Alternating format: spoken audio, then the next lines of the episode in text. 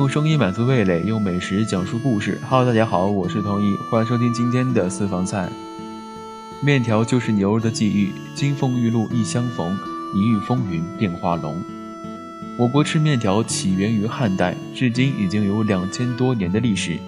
当时的面食皆称之为饼，与两千多年的吃面条历史相比，牛肉是寂寞的。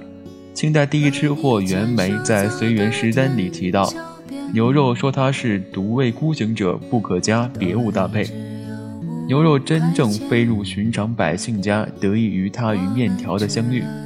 天雷勾动地火，从此牛肉面稳稳占据了中国人早餐桌上的一个位置。中国到底哪里的牛肉面最好吃？在每逢佳节倍思亲的中国人看来，这是一个很有诗意的话题。兰州牛肉面之所以好吃，原材料很重要。西北产的小麦和传统拉面剂是面的关键。传统的拉面剂蓬灰是用戈壁滩所产的蓬草烧制出来的碱性物质，加进去面里会有一种特殊的矿物质香味，拉出来的面条才够筋道有劲儿。拉面是一个技术活，这个过程本身也是一场表演。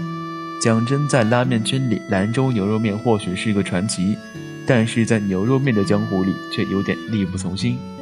一碗正宗的兰州牛肉面标准是一京二白三绿四红五黄。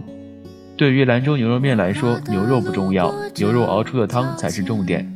每天清晨，兰州人在面馆排着长队，为吃早上新熬的骨汤浇的头锅面，汤最清也最鲜。清蒸店的面条几乎都是现做的，拉面或者鲜切，这样的面条带有谷物独特的自然回甘。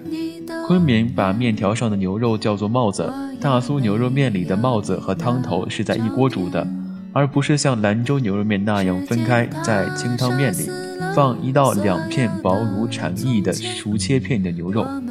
大酥牛肉面的浇头用带肋条或精腱肉的黄牛肉。与牛筒子骨一锅红烧熬制，牛肉酥而不柴，多汁软糯，汤汁馥郁浓厚。深红色的汤汁和大块带筋牛肉一起浇在雪白的面条上，三位一体，相互交融。再撒几片薄荷叶，连眼睛都能尝到活色生香。要酣畅淋漓，要历久弥新，要大块吃肉，大口喝汤，然后在一碗牛肉面的饱暖新月里，对自己说。风物长宜放眼量。